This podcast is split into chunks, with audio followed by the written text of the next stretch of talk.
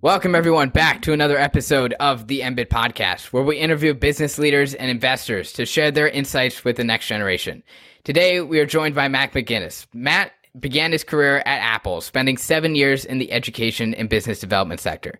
After his time at Apple, he embarked on a new mission to build his own company, Inkling, a digital publishing platform for educational materials that raised over $102 million in funding and partnered with leading textbook publishers.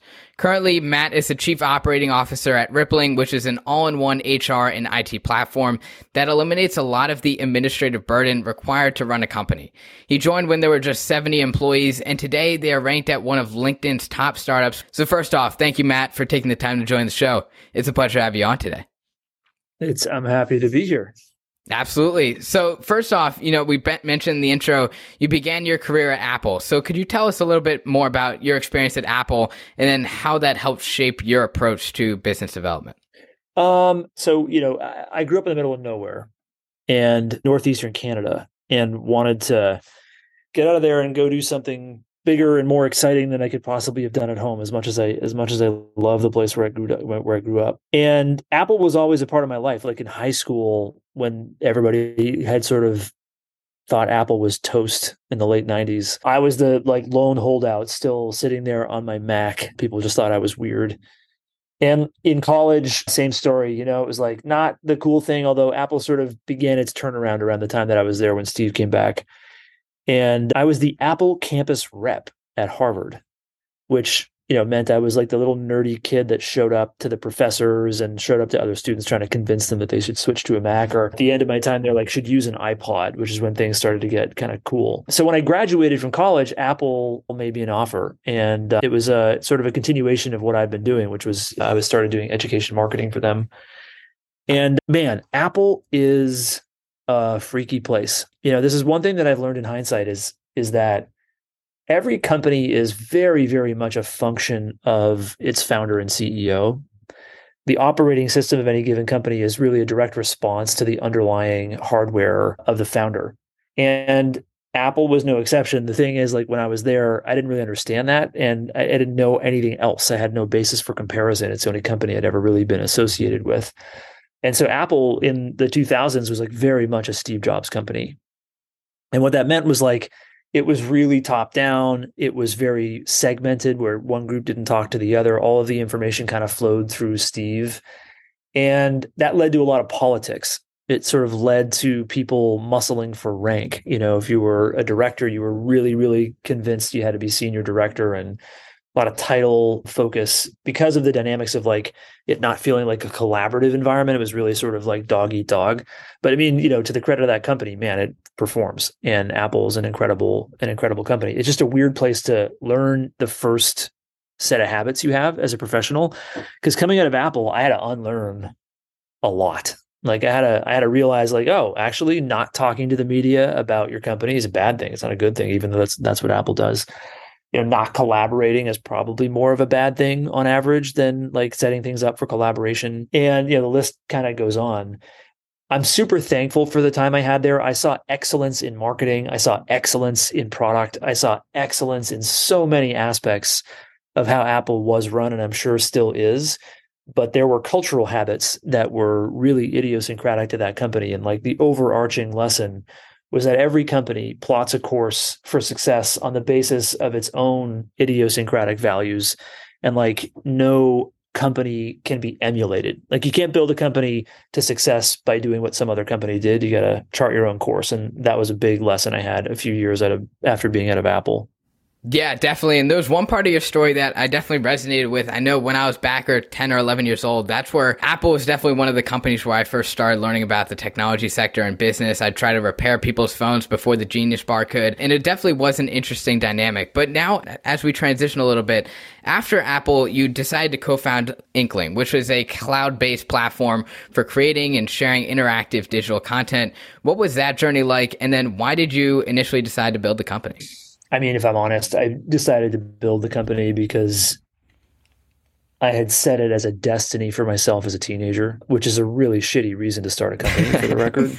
You know, I had definitely set up this vision of myself when I was 18 and I was staring down the barrel of like the dot com boom and all the stuff that was happening out in Silicon Valley and just convinced that I had to be a part of it. And I and I think I set a frame for myself that I had to fill, which was that I had to go to the valley, I had to get into a tech company, I had to start a company and had you know, I had to have my my shot at greatness. And I think that's actually the secret motivation behind like the majority of startups in Silicon Valley. It's just like nobody wants to admit it. It's cool. Like starting a company out of a sense of ego is fine. It it may yield an awesome outcome better to start a company out of a burning sense of wanting to solve a specific problem but I can't quite say I was there. Like we started the company because we wanted to we wanted to do digital textbooks on iPad. I, I knew about the iPad in advance. I had sort of a, a, leg up in that I had been working in the education industry at Apple for a long time, and so I you know I knew the lay of the land. I knew higher education. I, I knew the world of textbooks, and so you know uh, there was a lot of energy around the iPad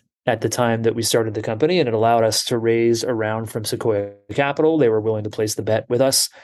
And it was a good idea. Like I even though I sort of feel like I started the company because I wanted to go fulfill some like, you know, self-imposed self-imposed goal, there was a ton of energy around the actual core of the business, which was to build a publishing platform for for learning materials that was at least in theory going to change the way people thought about it. And it just didn't work out that way because it, as it turns out like nobody gives a shit about textbooks. Like students don't care. They will steal them if they can as a first option and if they can't do that they'll buy secondhand. It's like you know it's, it's like the utility for which you want to pay the least possible amount of money. Right. And so anything that was sort of whiz bang or sexy that had to cost any more which we did because it was just expensive to produce this stuff was just like kind of doomed to failure. The business ultimately got traction in corporate learning where there's like you know an economic impetus for people to, to care about quality and to care about agility in publishing and that kind of thing. And so at the end of the day where Inkling ultimately found success was like at McDonald's and Caterpillar and Kohl's department stores and these kinds of places where they have hourly employees they got to train up over time.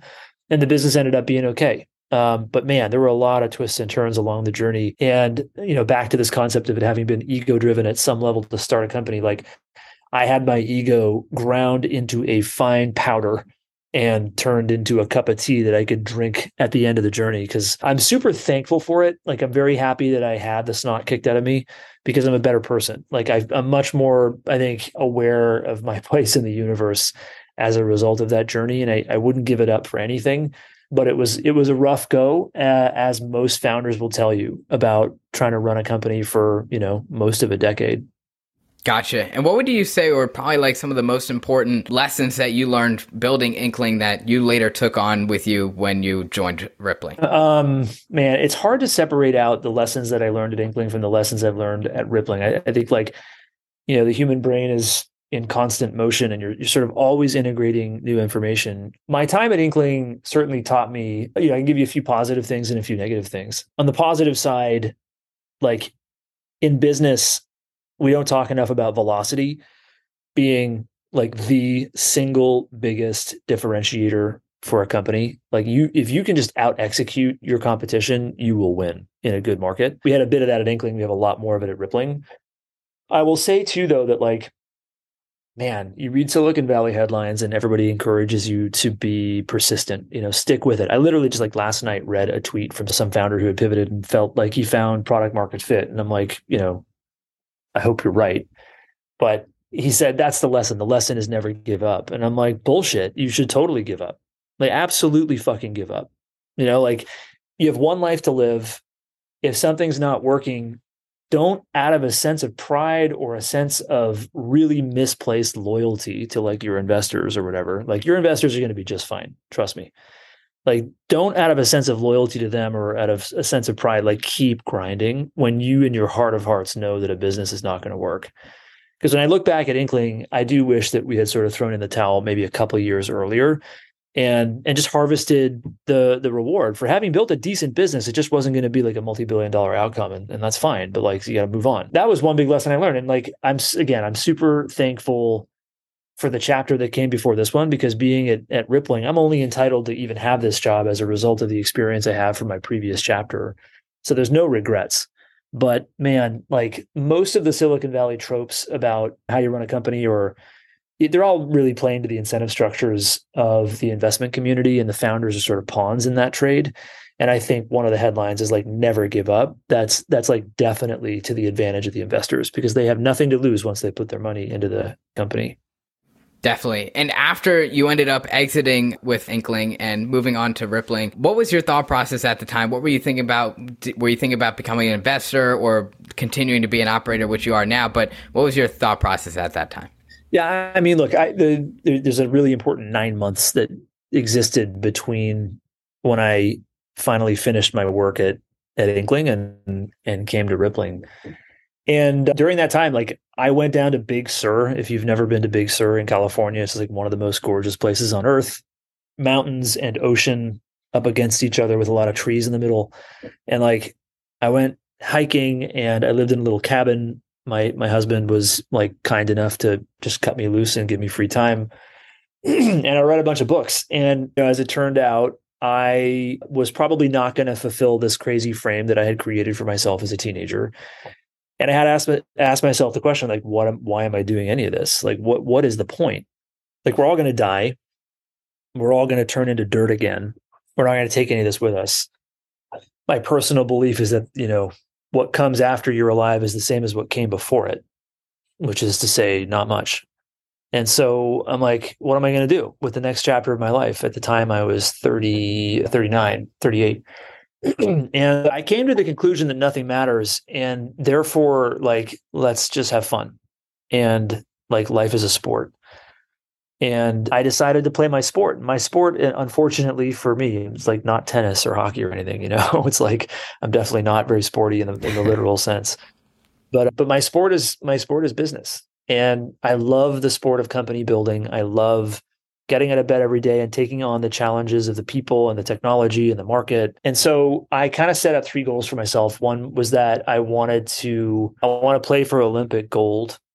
Like if you're going to play a sport, like go for the championship. Don't play in the sort of junior varsity, you know. The second was that I wanted to play the game with people I liked because like the sport is just way more fun if you like your colleagues. You spend a lot of time with them.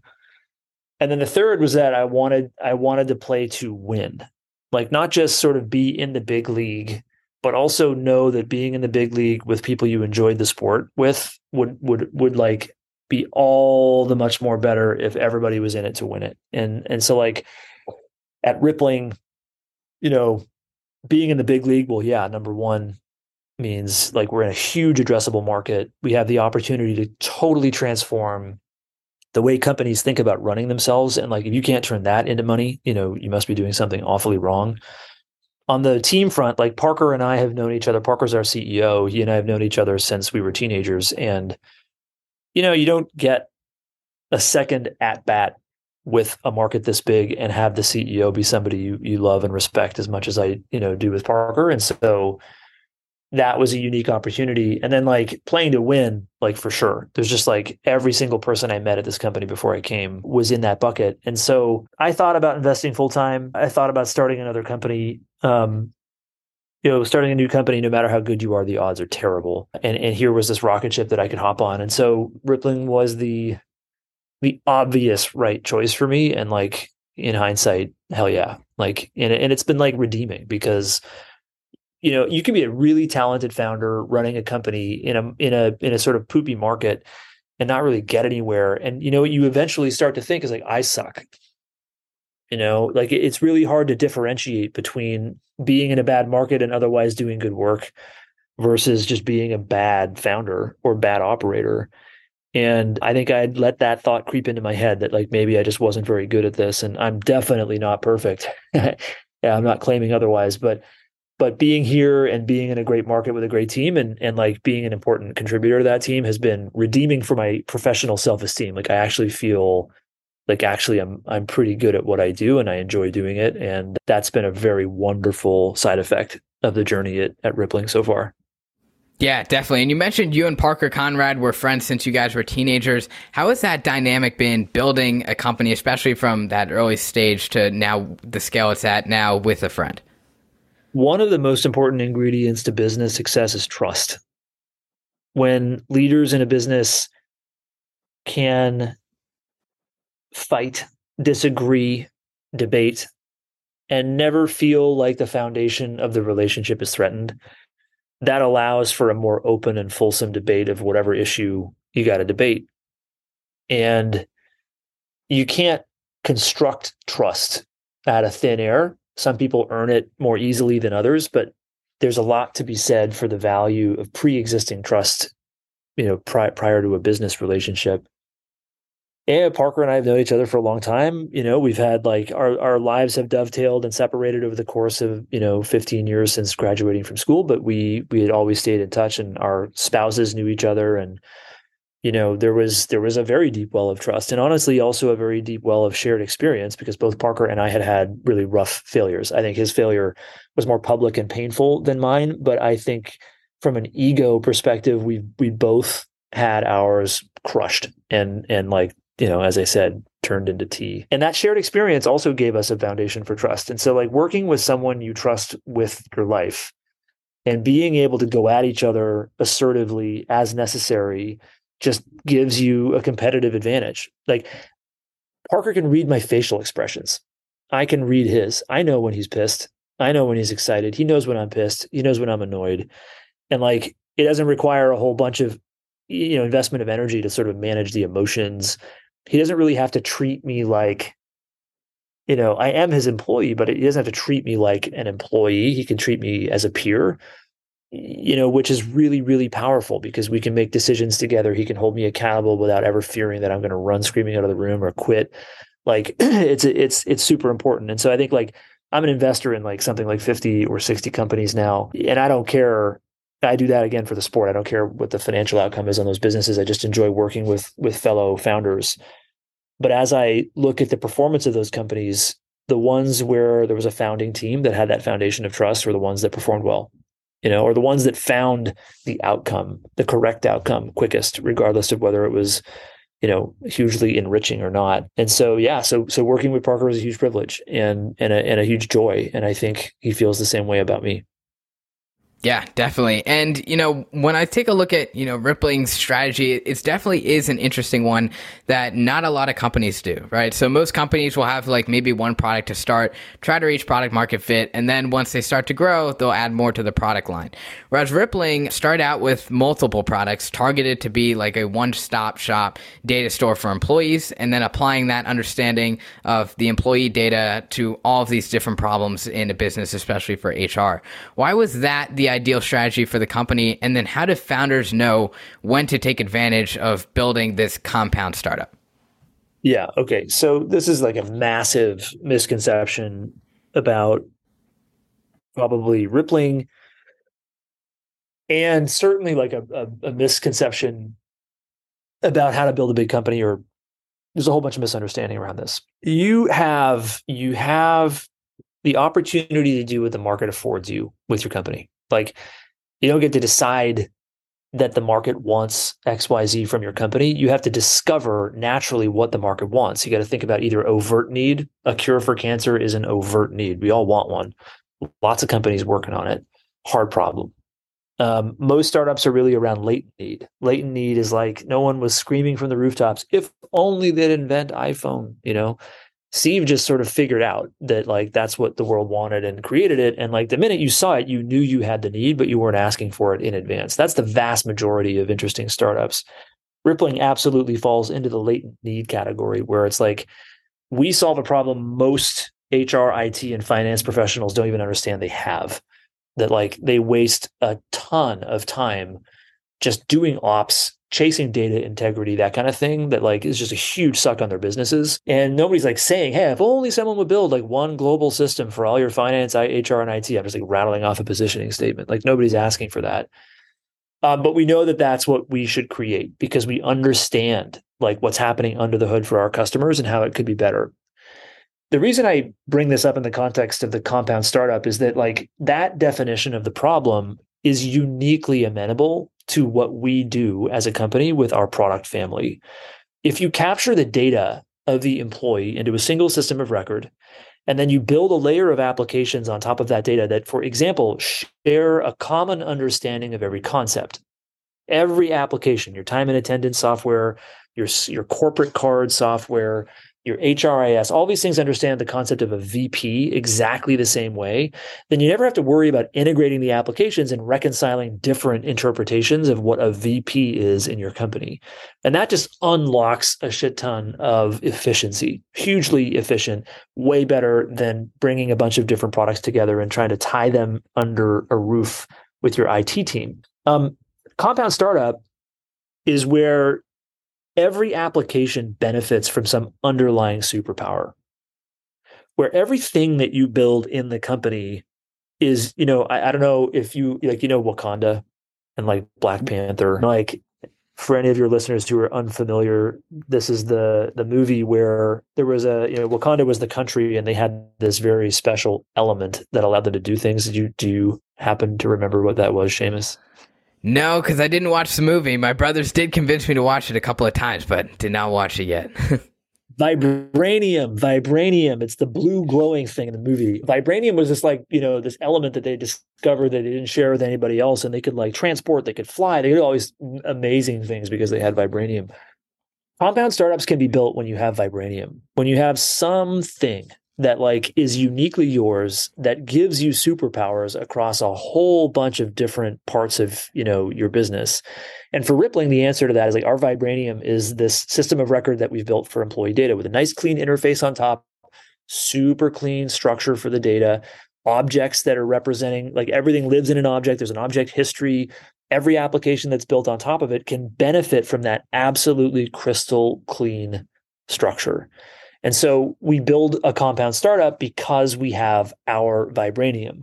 Now, what happens when like the next door, the country next door that doesn't have vibranium decides that they want to build flying rockets and, you know, perfect impenetrable shields and all the things that, you know, that you might want to build with your special element. If they don't have their special element, then they don't really have a strategic advantage in in becoming a compound startup. And what I'm seeing play out in the valley, because like this compound startup concept, Parker absolutely coined the term. I think I was in the room when he did it. And like it, it caught on like wildfire as a concept. A lot of people think they can go just like by having multiple products, they're now a compound startup. No, that is like a really basic emulation of what I think is quite rarefied in terms of, you know, a skill for a company and, and, and critically a market that is willing to embrace the approach. And like in our market, the HR, you know, HR, IT, finance, all the G&A functions in small, medium businesses, like they're very willing to accept the concept of a vendor that provides them with these, you know, different related services. I just don't think that happens very often. Most of the people who call themselves a compound startup are just companies that are probably doing too many disparate and unrelated things at once, and it's super dangerous. Gotcha. Yeah, it's definitely an interesting analogy. And, you know, as we look towards the future and before we wrap it up here, what do you think you see as the main challenges for either Rippling or HR management software companies in general over the next few years? I mean, for Rippling, so for other HR software companies, their main challenge is Rippling. For so Rippling, that's a good thing. like yeah, no, we're fine. You know, we grew aggressively during COVID when customers started hiring remote employees because our software helped with that. We have grown really rapidly during this economic tightening because people are consolidating onto our platform and getting rid of third party products that cost more. So we're doing fine. I think the challenge ahead for us is that customers become a little more conservative as the economy turns and like yeah we're the new kid on the block you know like we're arguably a riskier solution to to adopt into your business than than the you know the adps of the world that have been around for a long time. We're not terribly worried about it in the sense that like we think our model is going to win over the long term unequivocally but we're super tight fisted right now on you know on where we spend money. We're hiring only the amount that we need. I, I think that's like the overarching challenge is to maintain a really aggressive growth rate that we think is befitting of the potential of the company while also achieving efficiency metrics that like the market has not demanded of startups up until now. And and so we're trying to work within those constraints. But i like we're probably uniquely capable of doing that because of the multiple sources of revenue that we've got as we grow across all of our different product lines Yeah, I think that's super key, especially your point on hiring, because we see a lot of startups and businesses, especially when there's a bull market, just overhire just because they can. And then, like a lot of big companies that we see now with Google and Facebook and Meta, they have to start laying off employees because it ends up becoming hard and constrained. I got, yeah. I got something, I got something I'll say about that, which is like, I said earlier in this this podcast that one of the most important pieces for me in deciding where I wanted to go is that I wanted to be on a team that wanted to win. And if you look at like the women's Olympic gold medal team from a few years back, you look at the Golden State Warriors, you just like pick a team, you know, that's like just gone to the championships and and murdered it.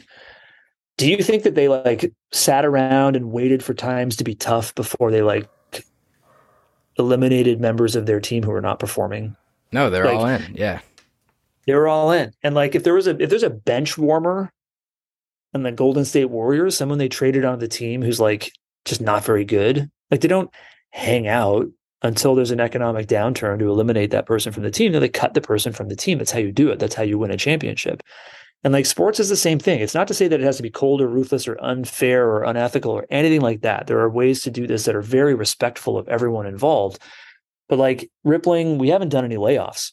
And we're not going to do any layoffs as far as I can tell, at least from where we stand right now, because we've been very assertive in making sure that every member of our team should be on the team. And, you know, that's like a, a form of fiscal responsibility, but it's also a form of like operational excellence. And look, Rippling is like not a company where everybody should come and work. We're an acquired taste. You got to want to be on the Olympic gold team. That's not something you sign up for nonchalantly. Like you sign up because you want to join something that's tough and you want to go for it and you want to win the gold together with the team. But like the paradox there is like it's hard to hire and you don't end up like Meta and Google and these companies that just like got fat.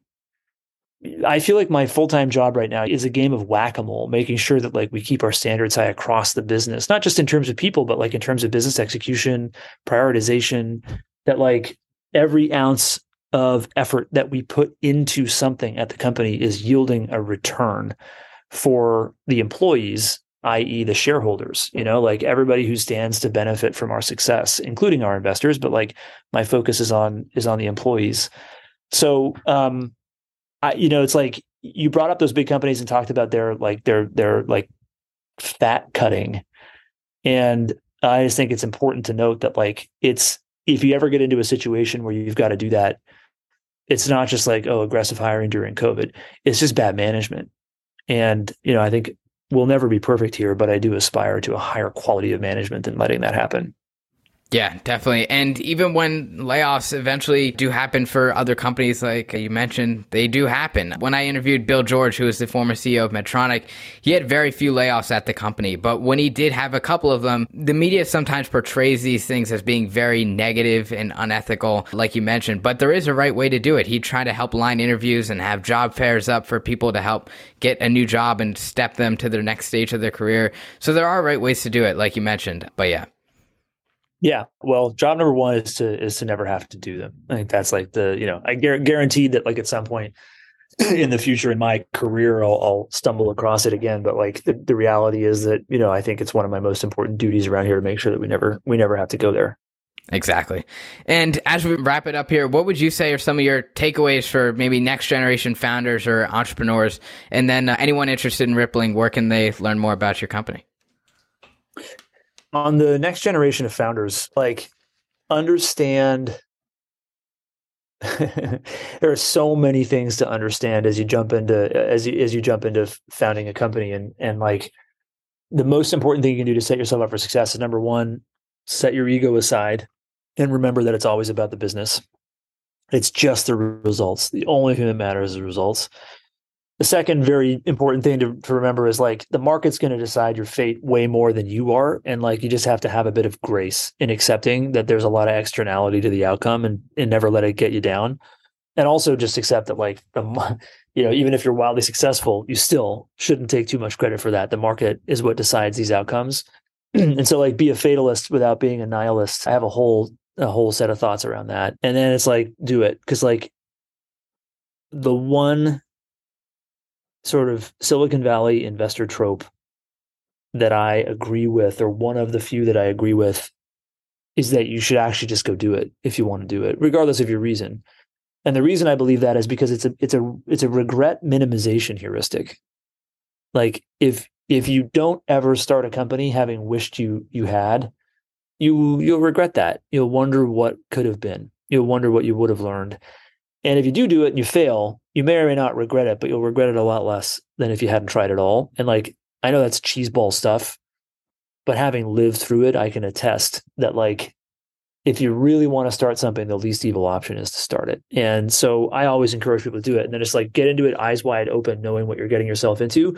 I've I don't think I've ever really seen, other than people who maybe who achieved crazy success and let it get to their heads. I don't think I've ever seen somebody go in the front end of the startup journey and come out the other end worse for it. Like I've always seen them come out the other end better people. And that's like a, a very infrequently discussed benefit of what happens in Silicon Valley.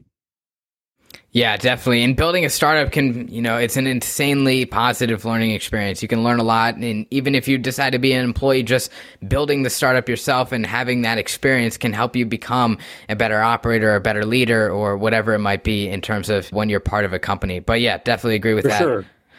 I mean, you you teed me up on the rippling piece. It's like if the the most important thing that you should do before you start a company is work at a high growth company like product market fit is never ambiguous. If it's ambiguous, you don't have it. Join a company that has rip roaring, screaming good product market fit to see how it feels.